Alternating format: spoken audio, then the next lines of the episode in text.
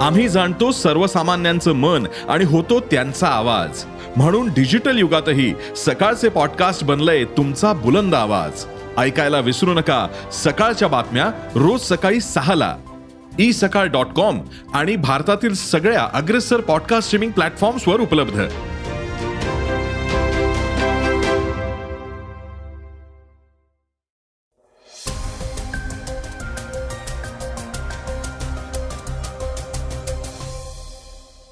नमस्कार मी गौरी कुबेर.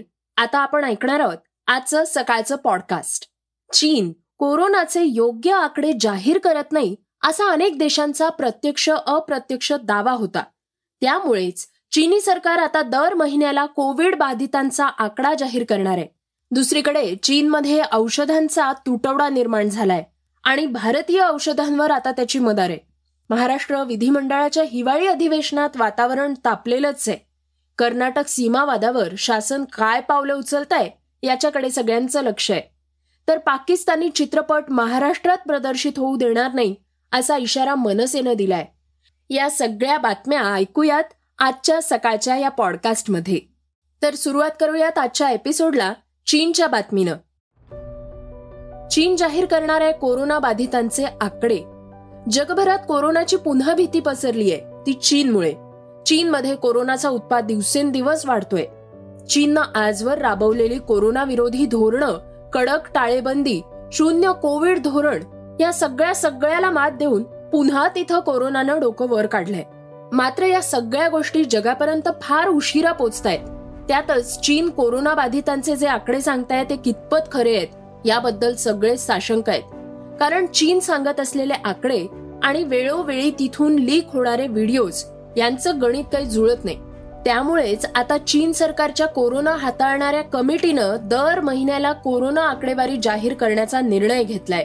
अर्थात हे आकडे कितपत खरे किंवा खोटे हा प्रश्नच राहील. चीनच्या राष्ट्रीय आरोग्य आयोगानं देशांतर्गत हवाई प्रवास करणाऱ्यांना क्वारंटाईन करण्याचा नियम रद्द केलाय. तर दुसरीकडे देशातली कोरोना स्थिती दिवसेंदिवस बिकट होतीये. त्यांच्या देशानं कोविडसाठी मंजूर केलेल्या अँटीव्हायरल औषधांचा मोठा तुटवडा तिथे निर्माण झालाय. आता चीनी नागरिकांना केवळ भारतीय औषध कंपन्यांचा आधार असल्याच्या बातम्या येत आहेत. चीनमध्ये काळ्या बाजारात भारतीय औषध कंपन्यांची औषधं चढ्या भावानं विकली जात आहेत.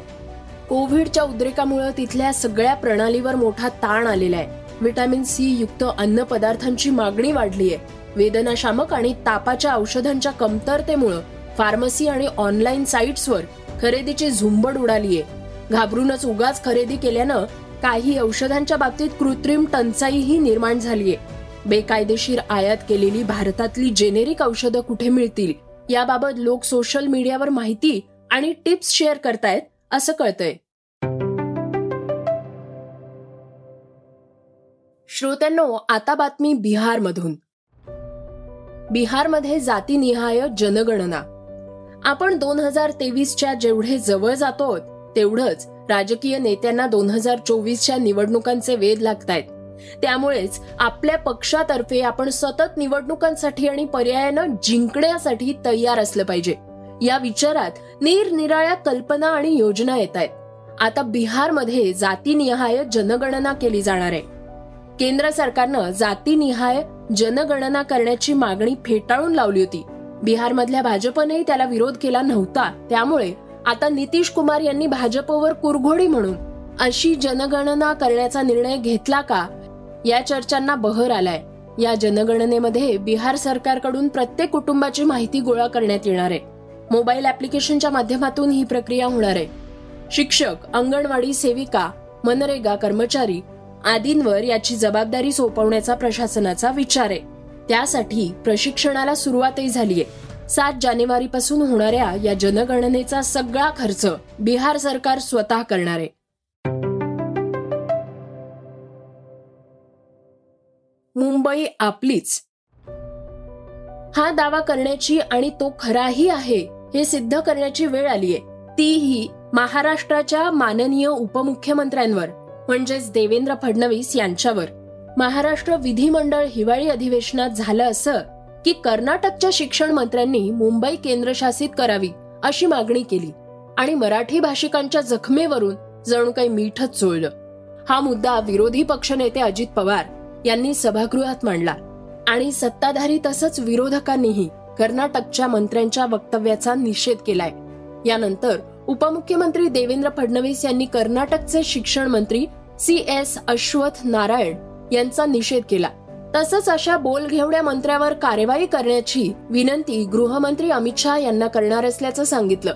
तर महाराष्ट्राच्या वाट्याची एक इंचही जागा देणार नाही असा निर्धार मुख्यमंत्री एकनाथ शिंदे यांनी बोलून दाखवलाय. दरम्यान आपले मुद्दे आणि मागण्या सभागृहापुढे मांडण्यासाठी हिवाळी अधिवेशनाचा कालावधी वाढवण्याची मागणी विरोधी पक्षनेत्यांनी केली आहे.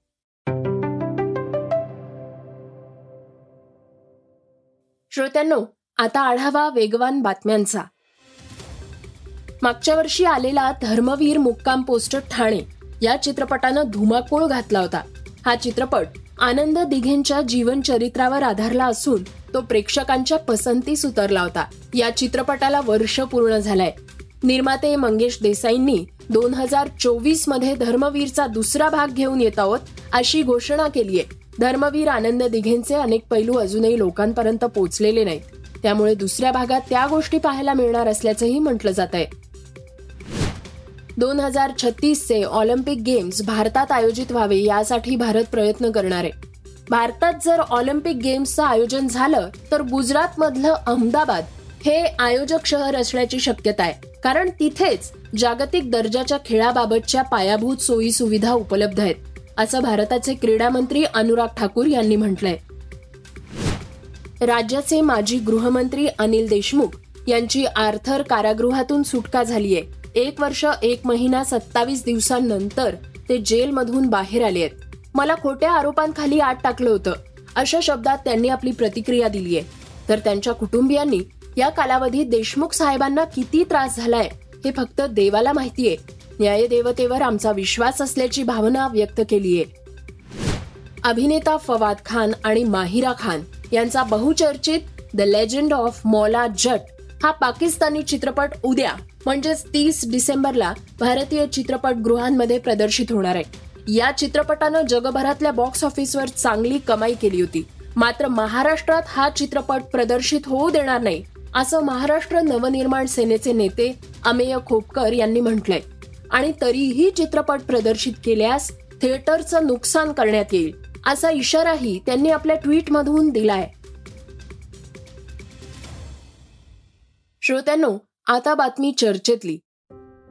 बातमी आहे राहुल गांधी आणि पंतप्रधान मोदी यांची पण त्यांच्याबद्दल नाही तर त्यांच्या मातोश्रींबद्दल. काँग्रेसच्या एकशे अडोतीसाव्या स्थापना दिवसानिमित्त नवी दिल्लीतल्या मुख्यालयात काँग्रेस जन जमले असता राहुल गांधी आणि त्यांच्या आई सोनिया गांधी यांच्यातला एक गोड क्षण व्हायरल झालाय. राहुल आपल्या आईचे गाल ओढताना दिसत आहेत मायल एकामधला प्रेम दर्शवणारा हा व्हिडिओ नेटवर ट्रेंड होतोय. तर दुसरीकडे पंतप्रधान नरेंद्र मोदी यांच्या मातोश्री हिराबेन यांची प्रकृती अस्वस्थ झाल्यामुळे त्यांना रुग्णालयात दाखल करावं लागलंय. त्यांना भेटण्यासाठी पंतप्रधान अहमदाबादमध्ये दाखल झाले आहेत. याविषयी राहुल गांधी यांनी केलेलं ट्विट विशेष गाजतंय. ते आपल्या ट्विटमध्ये म्हणाले आहेत एका आई आणि मुलामधलं प्रेम शाश्वत आणि अमूल्य आहे. मोदीजी या कठीण प्रसंगी माझं प्रेम आणि समर्थन तुमच्यासह आहे. तुमच्या आईची तब्येत लवकर बरी व्हावी अशी मी आशा व्यक्त करतो. नफरत से नाही प्यार से देश जोडो असं भारत जोडो द्वारे सांगणाऱ्या राहुल गांधींचा हा प्यारवाला ट्विट सुद्धा चांगलाच लोकप्रिय होतोय. श्रोत्यांनो हे होतं सकाळचं पॉडकास्ट. आजचं सकाळचं पॉडकास्ट तुम्हाला कसं वाटलं हे आम्हाला सांगायला विसरू नका. तुमच्या प्रतिक्रिया तुमच्या सूचना आमच्यापर्यंत जरूर पोचवा. आणि सगळ्यात महत्वाचं म्हणजे सकाळचं हे पॉडकास्ट तुमच्या मित्रांना आणि कुटुंबियांना नक्की शेअर करा. तर आपण आता उद्या पुन्हा भेटूयात. धन्यवाद. Script and research Swati Ketkar Pandit Neelam Pawar. वाचा बघा आणि आता ऐका आणखी बातम्या. ई सकाळ डॉट कॉम वर. तुम्ही हा पॉडकास्ट ई सकाळच्या वेबसाईट आणि ऍप वर सुद्धा ऐकू शकता. विसरू नका या पॉडकास्टला आपल्या आवडीच्या पॉडकास्ट ऍप वर सबस्क्राईब किंवा फॉलो करायला.